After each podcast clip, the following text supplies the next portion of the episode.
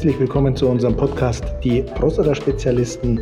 Wir laden Sie herzlich ein, in die Welt der Prostata einzutauchen und alles über und um die Prostata herum zu erfahren.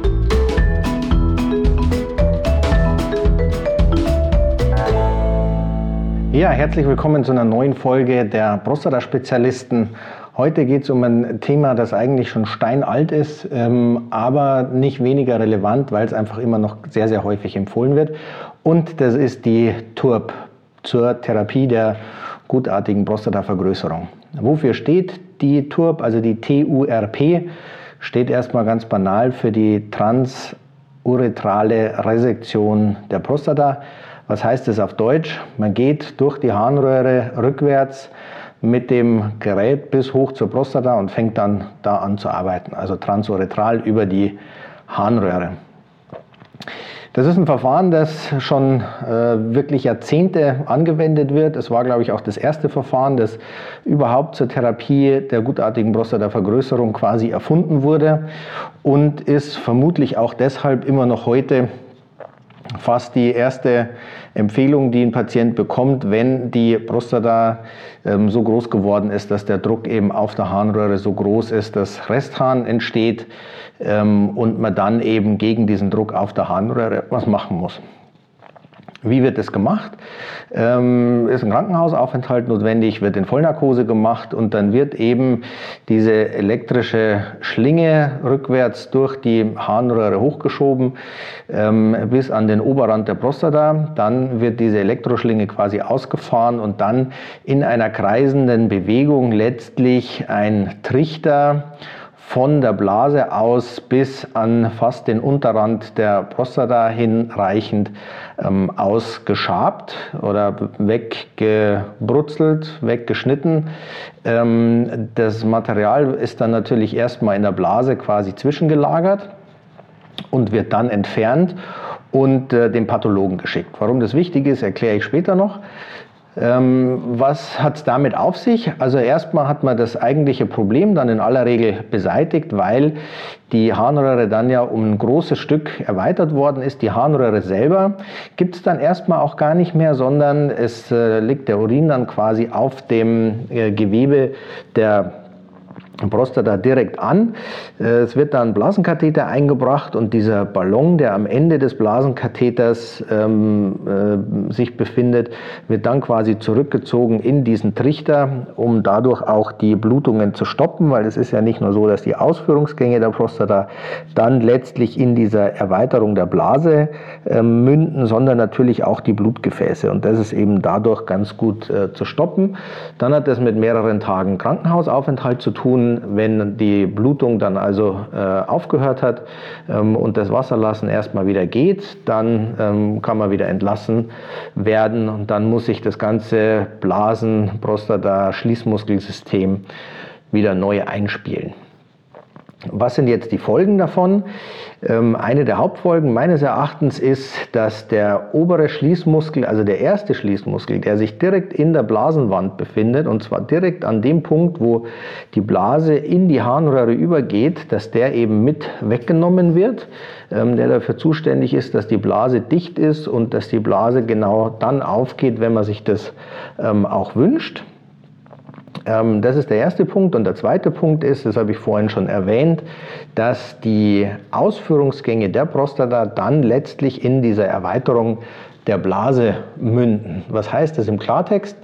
Das heißt, dass beim Samenerguss keine Samenflüssigkeit und auch keine Samenzellen natürlich mehr aus ähm, dem Penis austreten. Das heißt, das ist dann trocken, ähm, der Samenerguss, und ähm, der, die Samenflüssigkeit geht dann erstmal in die Blase, weil das natürlich der Weg des geringsten Widerstandes ist und wird dann beim nächsten Mal Wasser lassen mit ausgeschieden. Ähm, wie das empfunden wird, ist ganz unterschiedlich. Manche sagen, es intensiviert den Orgasmus sogar, manche sagen, es ist extrem unangenehm. Für manche Männer ist es ein Problem, wenn einfach beim Samenerguss ähm, nichts mehr rauskommt, sondern das einfach äh, trocken bleibt. Ähm, ist es ein Problem, dass der obere Schließmuskel mit resiziert wurde. Letztlich ist es so, dass ähm, das nicht zwangsläufig dazu führt, dass man ähm, inkontinent ist, weil es gibt einen zweiten Schließmuskel und zwar in der Beckenbodenmuskulatur. Das heißt, unterhalb der Prostata, die Prostata sitzt nach unten ja quasi der, der Beckenbodenmuskulatur auf und da gibt es einen zweiten Schließmuskel. Bei manchen Männern ist es so, dass sowieso dieser äh, zweite Schließmuskel in der Beckenbodenmuskulatur schon gut trainiert ist und auch mit an dem kontrollierten Wasserlassen beteiligt ist. Ähm, sodass es da eigentlich keine größeren Probleme gibt. Manchmal ist aber auch so, dass dieser Schließmuskel ähm, quasi nur als Reserve da ist und noch gar nicht wirklich aktiv beteiligt ist. Ähm, und dann ist es eben so, dass man das kontrollierte Wasser lassen, dazu gehört auch das Wasser halten, erst wieder trainiert werden muss. Also das ist ähm, gar nicht vorhersehbar, wie es bei welchem Patienten ist. Bei manchen ist es völlig stressfrei, bei manchen ist es eben so, dass äh, das wirklich erst wieder äh, geübt und trainiert trainiert werden muss, um dann wieder kontrolliert Wasser lassen ähm, zu können. Ich stelle mir immer wieder die Frage, warum es die erste Möglichkeit ist, die ähm, angeboten oder die empfohlen wird. Häufig äh, wird gar nicht darüber gesprochen, dass es auch mehrere ähm, Möglichkeiten gibt ähm, und wie die im Einzelnen aussehen. Ähm, wir haben ja schon mehrere Podcast-Folgen auch über die Therapie der gutartigen Prostatavergrößerungen gemacht. Ich habe auch schon mehrere Videos auf TikTok und Instagram dazu gemacht, wie die einzelnen Therapien funktionieren. Es gibt also durchaus Therapien, die auch schulmedizinisch ähm, anerkannt sind, die nicht immer von der Kasse bezahlt werden. Da muss man, glaube ich, außer bei der TURB immer bei der Kasse anfragen. So war wenigstens der Stand vor kurzem noch. Äh, manchmal müssen es die Patienten selber machen, manchmal machen es die durchführenden Kliniken. Ähm, aber es gibt ja auch seit langem den HoLab Laser und den Greenlight Laser und ähm, Resume und Aquabeam und äh, natürlich auch die minimalinvasive Prostatatherapie.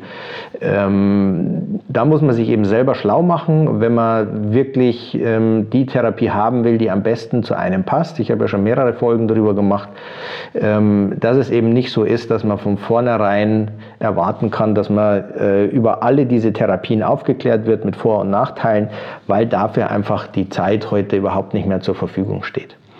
Ähm, ihr könnt euch aber natürlich gerne darüber informieren auch äh, im Rahmen der übrigen Podcasts und der Videos, die ich gemacht habe.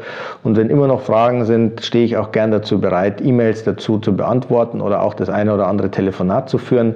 Ähm, da ist, glaube ich, wirklich wichtig, dass je nach ähm, ja, Altersgruppe, nach Bedarf, nach Wünschen ähm, die richtige Therapie gefunden wird und dann auch der richtige Arzt dazu gefunden wird. Auch dazu haben wir in der letzten Folge darüber gesprochen, dass es nicht immer ganz einfach ist. Aber wenn es um die eigene Gesundheit geht, und gerade bei uns Männern bin ich ja immer wieder der Meinung, dass äh, die eigene Gesundheit sträflich vernachlässigt wird, solange bis es zu spät ist. Ähm, an diesem Punkt, glaube ich, ist es wichtig, wirklich zu einem frühen Zeitpunkt sich schlau zu machen, sich äh, die Zeit zu nehmen oder auch die Zeit zu haben, um den Best, die beste Therapie und den besten Therapeuten zu finden. Wie gesagt, bei Fragen stehe ich gerne zur Verfügung. Ähm, ich freue mich, dass äh, so rege Anteilnahme an dem Podcast besteht, ähm, dass die Download-Folgen ähm, immens sind, immer wieder. Äh, und wenn ihr das alles nochmal nachlesen wollt, dann könnt ihr das auch gerne in meinem Buch machen. Das heißt, die Prostata, erst Freund, dann Feind. Gibt es überall, wo es Bücher gibt. Da habe ich die Prostata nochmal in einem äh, wirklich größeren Abriss behandelt. Und ich höre immer wieder, was mich sehr freut, dass es auch kurzweilig zu lesen ist. Da gibt es also wirklich nochmal ausführlichere Informationen und ich freue mich natürlich über euer Feedback, sofern irgendwas ähm, unlogisch oder missverständlich ist oder man einfach wirklich Fragen zur eigenen Situation hat. Bis zum nächsten Mal, ich freue mich drauf.